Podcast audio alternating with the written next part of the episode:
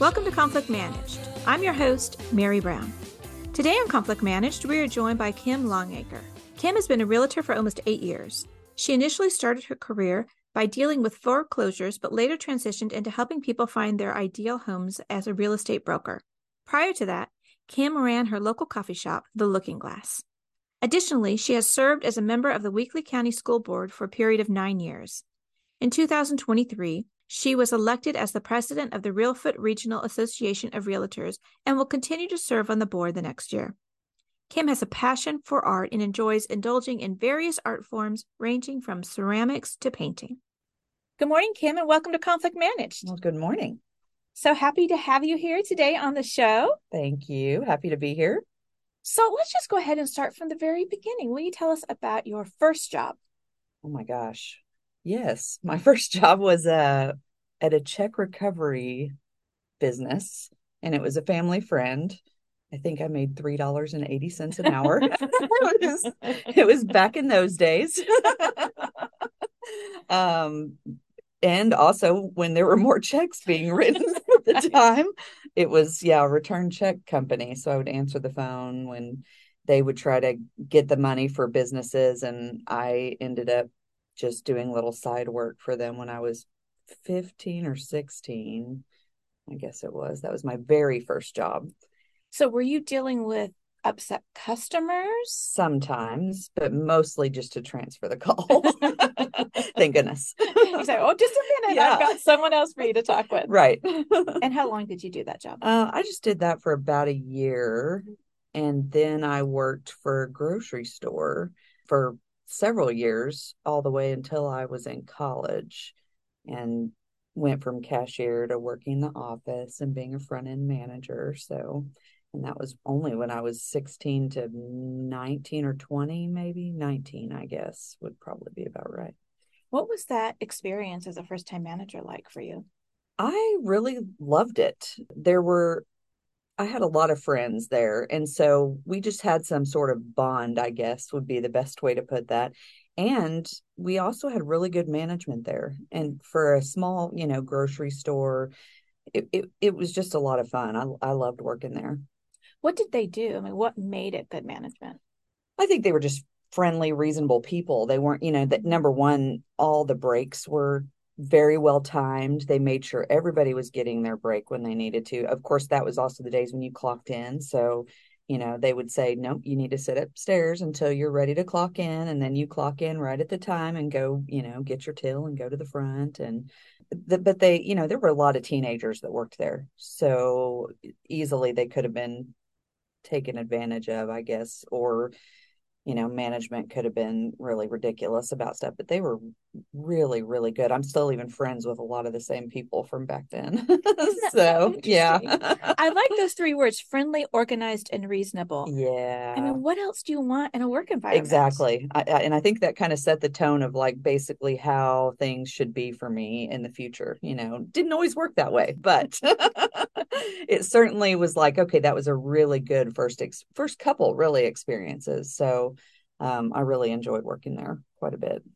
And also the tone of a work culture. So if the work culture is already like that and somebody gets hired in, that's the expectation that's been set. Yes, absolutely. I mean, we did stuff together outside of work, even like the management would take us bowling or, you know, they'd order pizza for us. And it was just, and what was funny about that job is I remember being a little anxious about it, they had us take one of those personality tests at the beginning. And I was like, what does this even mean? like, and so I was, I wasn't sure. But then after that, I mean, it was totally fine. So that was the only weird thing that I was like, okay, this is new. how interesting. I wonder how they used it. I wonder I if they use it. I know because it was let's say the nine early 90s late 80s early 90s i guess when so yeah i don't know what they used it for I wish I knew. it's in your file somewhere. It is. It is. Yeah. so then you went off to college. I did. And yeah. what did you major in? Uh, psychology. psychology. So yeah, yeah, minor in art. So I I did that and still use both of those things regularly. So with my current job, of course. And then I, when I graduated, my first job was a mortgage company we had moved and I'd gotten married and I worked at this mortgage company. It was a small mortgage company. And I got there and the first day it, I knew something was not right. I should say the second day. The first day, it seemed, you know, you just go in and you're like, okay, this is your first day. Second day, a girl came up to me and said, you can fax your resume out in the back room back oh. here and showed me where to do it. Wow. And so I was like, oh, this is a red flag right away. And I think I only stayed there maybe six months or a year and saw why nobody stayed. It was very, I guess, kind of uh, stuck back in time. Like they didn't do anything, everything was paper. And I mean, this was 1999. So by that point, things were changing quite a bit, but they didn't even have computers. So there was just like, a, it was a really, yeah, I, I, was lucky, I guess, that they had a fax machine. a lot of us ended up at this same company after that, which did foreclosures. And that's kind of when I started doing foreclosures for lots of, it was, it was one bank and, but it was a nationwide bank. And so we had an office that had about two or 300 employees mm. and did foreclosures for a few years until I got laid off from that. and then I went to a completely different field, which was communications. They did fiber uh, underground, and I really, that job was weird. Uh, you know, you nobody ever gave us, it was very corporate, and we never had any direction of what we were actually supposed to be doing. Mm. So it seemed really like I was just kind of floating along there for a couple years and then got laid off from there and then ended up working at a law firm for 12 years. Let's see. It was quite a while, but no, it must not have been 12 years. It was shorter than that. But that job was my main job until we left that town. So, and that was an interesting job too. I mean, it was really good in that I made a lot of really good friends, but uh toxic work environment, yes. Mm. A hundred percent. Very bad management. What kinds of things did they do? Uh encouraged gossip, you know, it would just petty things, you know.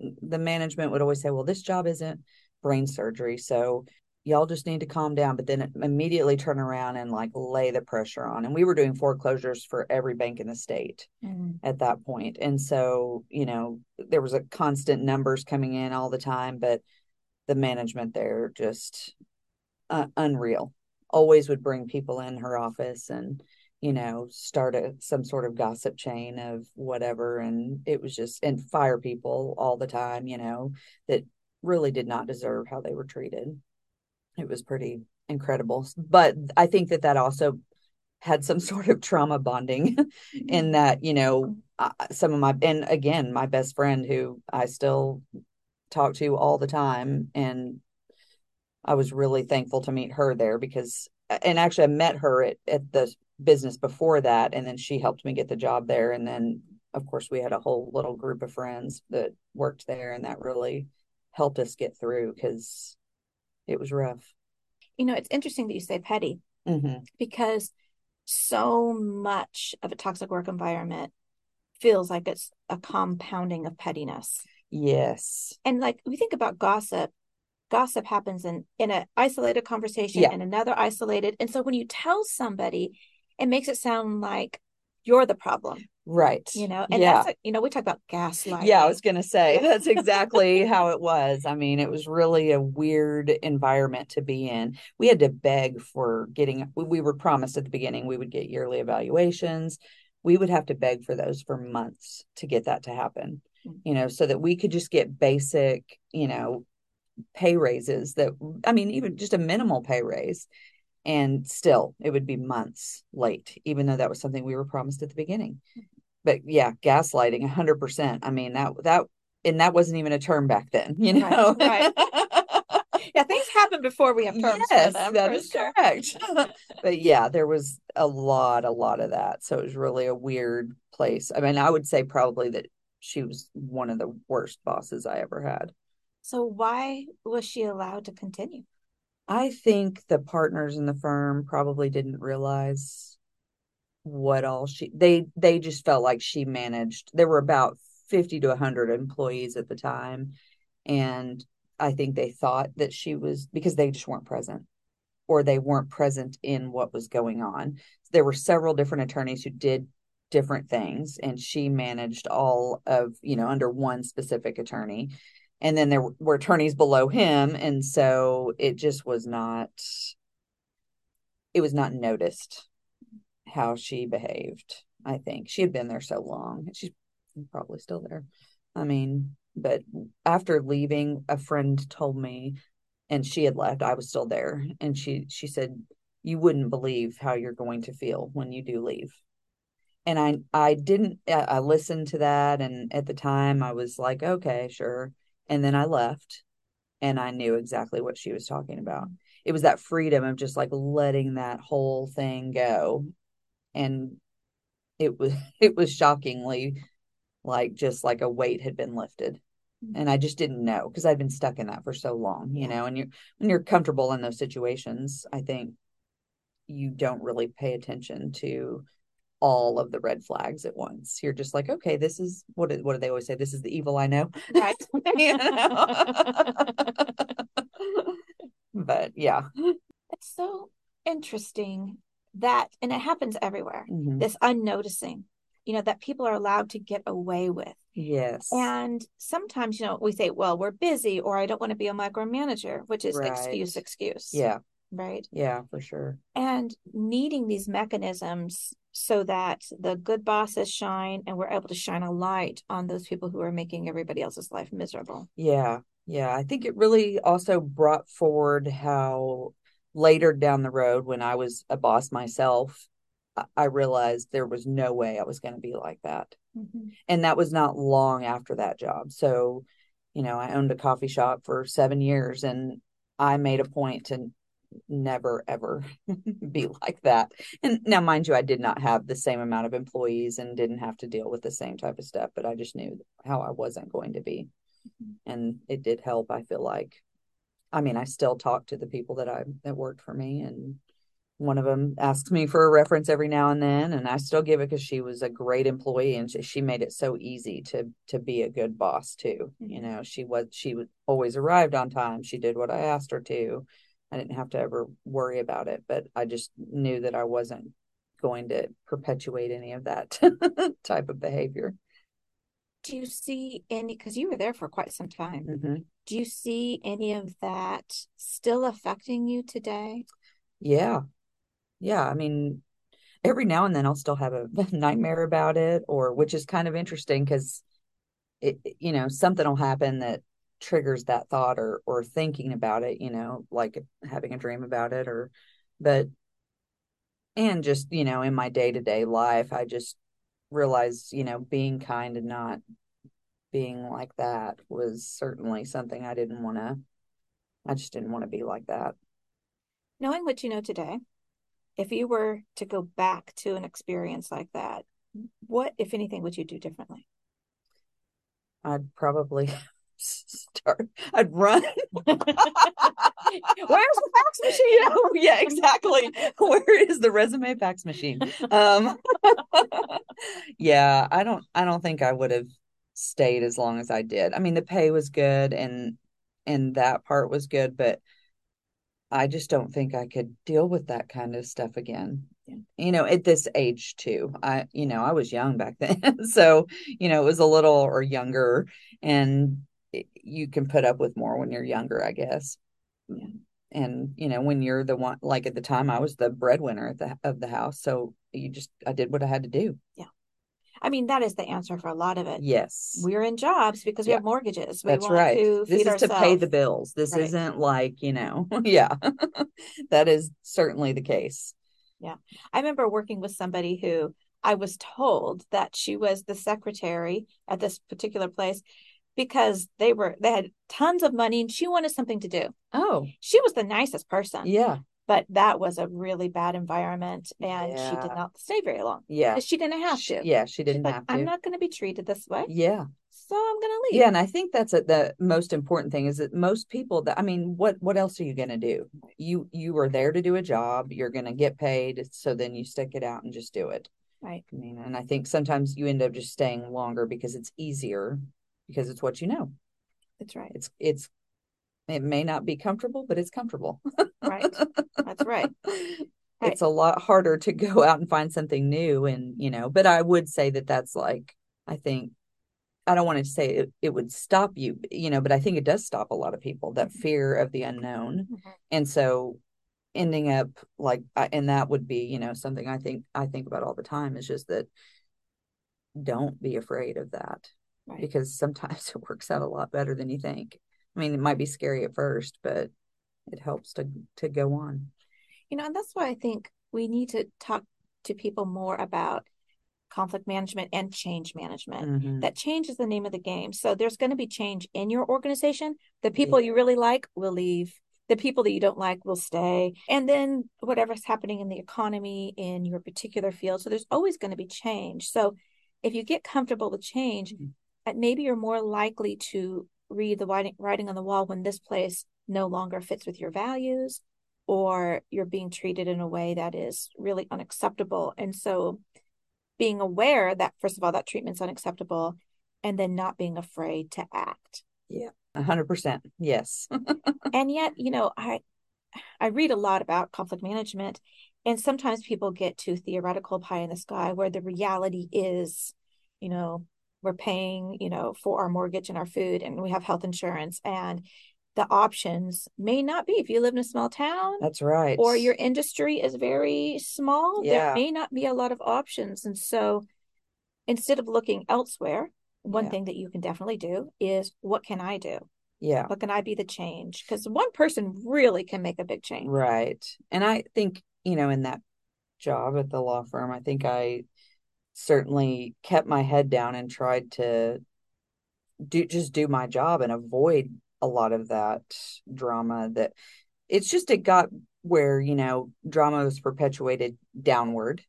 And so from management, then the next person would, you know, fall into that. And so I tried to stay out of that fray, but it didn't, you know, doesn't always work.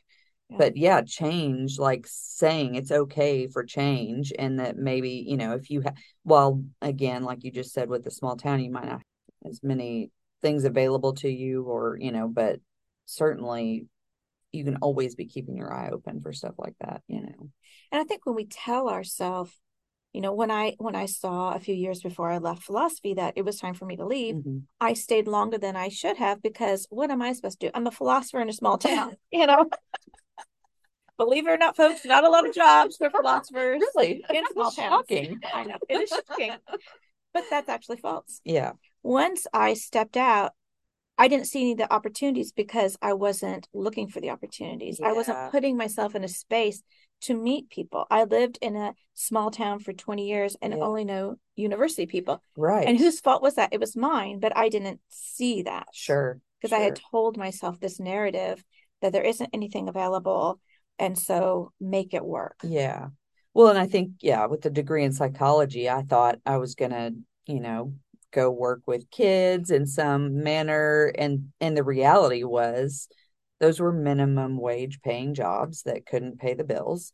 And so that that's how I even ended up in, you know, from that field. And but what's funny is, of course, I had never really even thought of it until I've had this job, is how much I use that degree now. Yeah. You know, being a realtor, you constantly are doing some sort of psychological, like, okay, let's keep calm. My cousin has this thing that I, and I even joke with her about it all the time, but she's like, you know, you just need to use your Christina voice, which is my cousin. And so she's, it's this calm voice that, you know, you, you use to talk to people so that they stay calm and that, you know, and I, I'm probably fail at that 99% of the time. But it's something I aspire to always. and that, you know, de-escalating a situation where something might be. And so that psychology comes in and and I hear her in my back of my head telling me to use that voice to come in and you know try to keep people calm but while that degree was maybe not used in the way I thought it was going to be used, it is definitely used. and your art minor. Yes, yeah, still do that. So, well, I would also imagine, I mean, so much of realty obviously is the visual aspect. Definitely. And so yeah. helping people, either the seller or the buyer. Right. Yeah. With photography with you know of course our marketing and especially now we're doing our own marketing all the time so that certainly comes up and and it's what i use to keep me calm at home so i still do a lot of art stuff at home and that's really kind of my outlet of that so i try to i use that in multiple ways for sure so when you came to Martin, so you had a job and then you opened a coffee shop for seven years. Yes, that is so right. Why did you go into business for yourself? Well, I think part of it was we were in a small town that, and I had always dreamed about opening. At the time, I wanted like some sort of little home decor type shop. And as that progressed, you know, I, I thought about it and thought about it and tried to, you know, bring all that together. And and but the more it progressed the more people were like could you please have coffee? And honestly the i i barely even drank coffee so i didn't know much about it at all. And i uh, uh, luckily i had a couple friends that taught me a lot and previous coffee shop owners that taught me a lot about it. And so i made that an integral part of that business and that really ran the business I mean, so it was really, I wanted just like a little gift shop, but then that sort of kind of just tumbled into that. Interesting. yeah. But, you know, the thing about owning your own business, of course, is all the stress that comes with that. So, you know, every night I was always like thinking what was what I needed to do because I could only rely on myself for that and you know it felt pretty at the end of that i think it felt pretty isolating number one but I it took me an adjustment moving into real estate in that you know I was kind of stuck there all the time and, and I and I don't mean stuck in the worst way or anything. I enjoyed it. I loved talking to the people, and I really miss a lot of the same those people I would see every single day because they would drink coffee. I know you being one of them. Of course, now we get to see each other more, but um, you know that portion of things. But I was also I had to change my mindset of how to be free. And I guess what I mean by that is uh, I didn't have to ask anybody's permission anymore, even my own, to go to my kids' events or, you know, like in the middle of the day. And I never could do that before because I was down there and I could not leave. I needed to be there.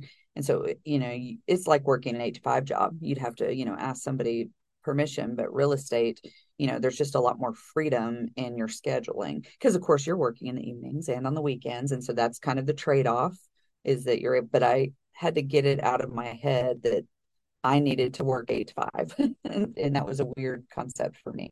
Yeah. And I could just go off and, you know, go do what I needed to do, start a little laundry in the middle of the day if I needed to, whatever it takes. So you left the coffee shop in, into realty. And yes. You've been in that for eight years. Yes. And you yeah. started a bit of a new venture. Yes. Yeah. Um, we we've changed companies and four of us and have come over here together to to work for LPT Realty and we love it. We wanted to stay together after our broker passed away. And so we've had some really good feedback about that, which I we weren't really sure how that was going to be, but a lot of people have been, I mean, really everybody that has said anything has just said, you know, how smart that is and how great it is the four of us get along so well, which I, you know, I was kind of laughing thinking we're all about 10 years apart. And so we just have a whole range of ages, but we all genuinely like each other.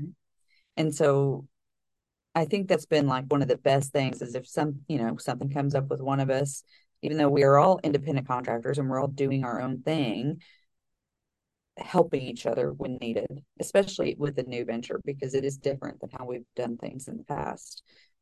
But we all are just so thrilled about all of it. It has been really exciting and very happy. so it's just been a lot of fun with those three ladies for sure. So when you think about building a team, what because there were other brokers and I'm sure you're Mhm. still friendly with them, Yeah. but what brought the four of you together? I think for one, you know, we we had all worked for the same place and when this opportunity came up, we and we had talked about, you know, that we wanted to stay together, period. That that was just going to be the case. We the four of us had been in an office together in the same room together for many years. We even at one point had a wall up between, you know, two of us were on one side and two of us were on a, on the other and we asked that the wall be taken down so that we could, you know, and that really that was kind of where we had realized how much we all actually like each other. And there's all different levels of experience too. So again, we can help each other. And it's yeah, it I don't know really what made it happen other than we just said we all like each other and want to stay together. Hmm. And so we just decided that's what we were going to do. And we were stronger together. Mhm. And that has been really very true in this situation. So That is such a happy accident, right? When you get happy accident. That is a great word for that. Yeah. It's so wonderful because you, you know, you you hear about people who have these sort of these golden experiences where mm-hmm. the synergy just sort of happens. Yeah. And a lot of it is maturity of the individual, work ethic, Absolutely. similar ideas about the work itself, and to be able to find each other because in a work environment is an accident. You don't know who you're going to be working with. And while you might respect your colleagues, it doesn't mean you want to go out with them afterwards. Yeah. And that, I think that's so true, especially about work ethic. You know, I I think the the four of us in our situation, we did have the same we you know, that we have our differences in how we do things, but we also have so many similarities in how we want to be Mhm. and who we want to be. Mhm. And so, especially to our clients. And so I think that really made all the difference of us coming together in that, you know, we just we're we're similar enough without it even ever being said. And we just know. But like yeah, the synergy is probably the best way to to put that for sure. I like that so much because what you were saying made me think about values and like Mhm. when you have a common mission and a common value, that can really unite people. Yeah. And I've seen that in my own work at a university. You have a, a lot of different beliefs, Mhm. and sometimes people are very vocal about it. Absolutely. And I could find myself, I found myself really enjoying some of my colleagues who I knew that I did not believe the same things Right. believe politically, religiously, but we have the same mission. Like I respect their work ethic, I Mhm. respect respect the mission that they're on and how they treat students and what they think they're up to are the same things that I think I'm up to. Yeah. And I think that's wonderful that we don't have to agree with somebody all the way down into the personal life. Yeah. Yeah. But we can find these common grounds and work together and move Right. forward. Right. And you know, it's it's been noted certainly in our situation, just our level of happiness together. Mhm. And you know, we've all talked about it after about, you know, making the right decision and how we all think we made the right decision, but just how happy we are about that. Mhm. And so I think that really was the main thing. And no, you know, there was just never any doubt that we would stay together.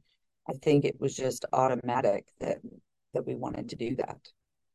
But it's just, yeah, and you know, having that whatever it is, whatever, you know, that we all I don't I don't know exactly how to word it or what exactly, you know, made that turn, but we just bonded. I guess that was the best that's the best way to put it. That is so lovely because I I am against talking about workplaces as families Yeah. because of your different experiences, right? Yes. Yeah. And if somebody uses the family word, you know, the F word Right. and the environment, I think that's family. Yeah. Um, and yet when, when you look at studies, the the best sort of work environment is when you really feel that sort of kindredness. Yes. I think you can have wonderful, fruitful environments, and not everybody at work is going to be your BFF, and you shouldn't right. think that. But when it happens, what a blessing, what a gift. Yeah, absolutely. Uh, it's kind of a, it's funny because you, you know, I, you say that F word for, you know, work and I, you think about your own family and there it's similar in that you have some of those same conflicts or you know but you accept it for what it is and so far we've been very lucky that we haven't had anything that we couldn't figure out and that conflict you know but it, there's been that in, in your in my own family you know the, the conflict you can't always resolve. Mm-hmm. and but in this so far so good that you know we haven't and it will happen that at some point we will have do i have any doubt we can work it out? No not at all. Yeah. Yeah. You know that's so wonderful when we think about managing conflict it starts way before a conflict happens yeah it's all about the relationships if you fundamentally trust somebody and respect them then even what the situation is, you're going to think about differently. Right. And and as you said, yeah, of course we're going to work it out. Yeah. Because you already have this foundation. And so yes. my best advice for conflict management is work on your relationships. Yeah. Before there's a conflict so that you know and you can trust and you can partner with. Yes. When at all possible. Now right. We inherit issues, we go into issues. Yeah. but even then, yeah. Every individual can decide who they're going to be with even the curmudgeon, even the stick yes. or the narcissist they run across. Right. You can still build a variety of different kind of relationships so that you can deal with the conflict that comes up. Yeah, I think that is the hard part too. And that is the work because it doesn't, you know, I tend, I know for myself to just shut down because I can't, you know, I just have to cut it off. Mm-hmm. And I, because I'm also somebody who wants to address whatever issues are happening immediately. I cannot sit on something and let it fester because then it also festers in me mm-hmm. and that and I don't like that. That is one part of, you know, of I guess just my internal, you know, personality that I cannot I just don't want to have that sort of thing weighing on me and it does because I internalize things. And so, you know, when something happens, I just want to address it. And that's not always going to be the case that that's possible. Mm-hmm. And so I think that's a hard thing to sort of manage in itself and my own issues with conflict. I know. So I, how do you do that? I don't know. Yeah. I mean, we go into work environment mm-hmm. and everybody has these vast pasts and we have yes. successes and wounds and oh my gosh, different yes. ways in which we deal with conflict and whatever is going on with our own mental and physical health and yeah, our family 100% because that's like having to be set aside to deal with whatever work conflict you have and then what if you're having you know then it's all compounded that's right and how do you do that i, right. I don't know yeah. i mean i think part of that is you know each personality you just have to do like what do they always say you know like bit by bit by bit by bit minute by minute you know you you have to try and one thing at a time. And for me i know like i have to write lists of everything. That's just how i deal with things. Or sometimes i'll write out an email that i never intend to send. Mm-hmm. and it helps me just process that. And then i you know if something comes up again and you know it might sit in my draft forever yeah. But sometimes i have to go back and read it and be like okay that's what that's what i was thinking. I need to set that as that's the only way to to work through this is is let it just sit in that draft and not send it. Yeah. but it's a way for me to process some of that information and i think that's so wise finding that thing for us how do we process mm-hmm. and so then when you have a group that's why i'm really interested in talking about professionalism and civility codes oh, because oh, yeah. we have all of our past and our present and we come together in this big mix mm-hmm. which is actually really good yeah but then we need to talk about what is civility here. Oh my gosh, civility. And yes, that that could be that word could be yes. it needs to be spread everywhere all the time. and having conversations because I will come across people who are labeled a bully and they have no idea. Yeah. Because we don't use our words. We don't articulate. We don't say that way of addressing is causing this effect. What else can yes, we do? Yeah. And constantly having those conversations with one another. And then that's also how you build teams and trust and right. understand that the world doesn't revolve around me, think like yes. me, need to act like me. Right. But we can really have a variety of ways of responding. Well, and I think that's so true. You know, someone might send an email that everybody thinks is not okay mm-hmm. and how do you respond to that because then they have no idea that you know they think that how they're talking is okay mm-hmm. and you have to you know how do you respond to that? I mean especially in group situations where there's like mass you know emails going out and and multiple people involved and you just don't you know having to try and respond civilly is not always the easiest. Right. And and letting people know that how they talk to you is not okay or you know or is great you know a, a lot of times it's just like so refreshing when you get an email from somebody or a comment or for us you know reviews on facebook and they talk about how we were with them during a transaction or you know and that is really what keeps us going for sure. I mean making those bonds with people that we work with and on a day-to-day basis you know buying a house is probably one of the most stressful things anybody's ever done. And like it's really interesting because some people are super stressed about it and some people are like yeah oh, just sign right there whatever you know? Like okay do you want me to explain? No, okay. Let's uh let's still go over it you know?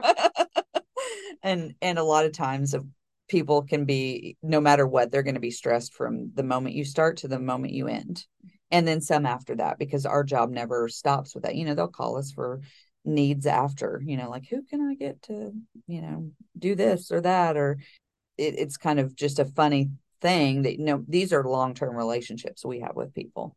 And so you know we definitely want to keep that positive as positive as we can. Buying a house should be exciting or selling a house you know even though that's probably a little more stressful because there's some reason unless you're just selling to move away or you know selling to move just to a different house still you're that whole process comes together and you want to you know especially buying and selling two houses mm-hmm. at the mm-hmm. same time right. particularly stressful and uh but it's still interesting of course you have a lot of different personalities in that situation it's such a good reminder because we see people doing good all the time and we don't say anything. Yeah. But we know how it feels when somebody yes. articulates it. Yes. we see people misbehaving and we don't say anything. Yeah. And then we wonder why they're still doing right, it. Right. because you've trained them. And it's scary, I think, to say something to somebody. Yes. I think it's scary for people to have to hear or ha- have to articulate that someone is doing something you don't like.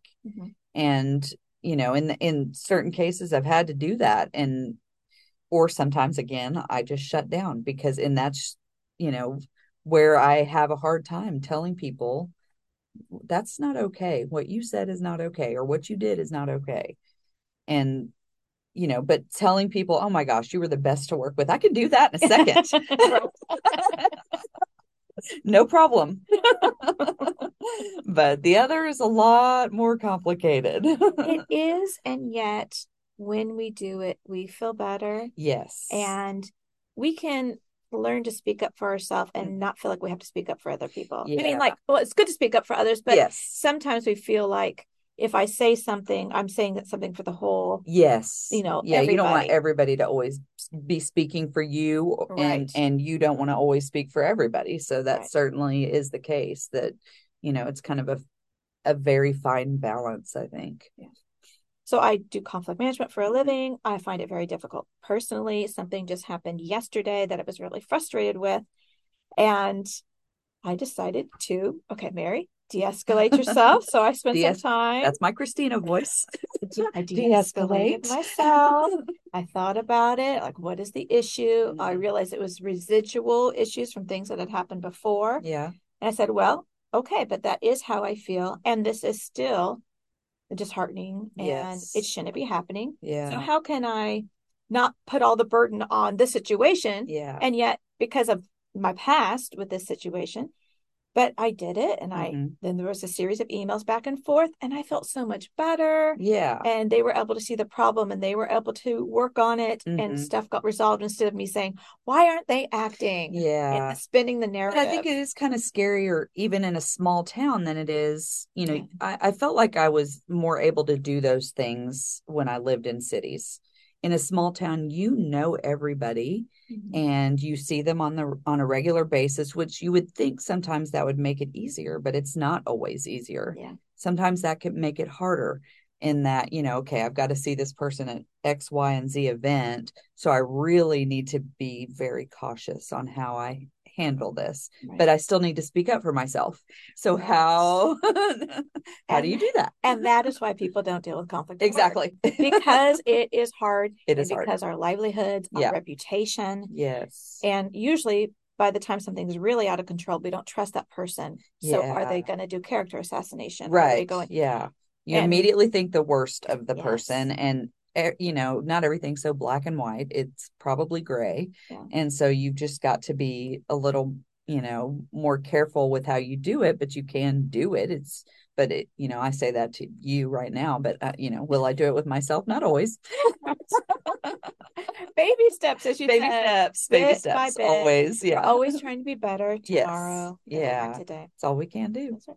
Well, Kim, I could talk to you for forever and ever. You and I could have these conversations all the time. That's right. so I would like to end with this question. So your daughters are going out in the workforce or about to go in the workforce, and what do you hope happens in the next five to ten years, so that they and others will be in work environments that are not like that law firm, but rather that uh, respect people mm-hmm. and encourage them to thrive. Well, I think for my oldest daughter, she's already experienced that. And so she knows what's right and not right already in a work environment. Now, my youngest has not had a, she has managed a theater group, but not actually had an employable like job job.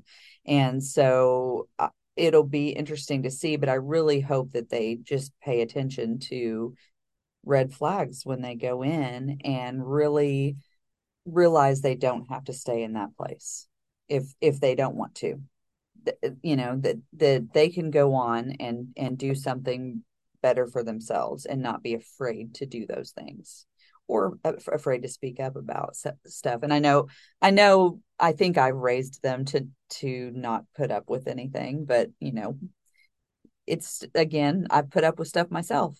Mm-hmm. so while i may have raised them that way you know it doesn't mean that that's always going to be like that. So that you know i just hope their work experience they just pay attention as they go in. I love that yeah. Absolutely. Yeah. Well, thank you so much, Kim. Thank it's been you. so great talking with you about this. You too. I appreciate it. We'll take care. You too.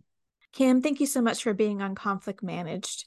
And may we all take your advice of paying attention to red flags so that we can act for our good and the good of others around us.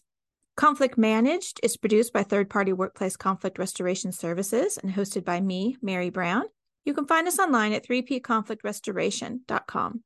If you haven't had a chance to check out my new book, How to Be Unprofessional at Work Tips to Ensure Failure, it's 80 tips of what not to do and starts a conversation about workplace civility. What should we do instead? What do we want our workplaces to be like? What are our expectations of ourselves and our colleagues? Join us again next week. We have new episodes every Tuesday. Our music is courtesy of Dove Pilot. And remember, conflict is normal and to be expected. Let's deal with it. Until next time, take care.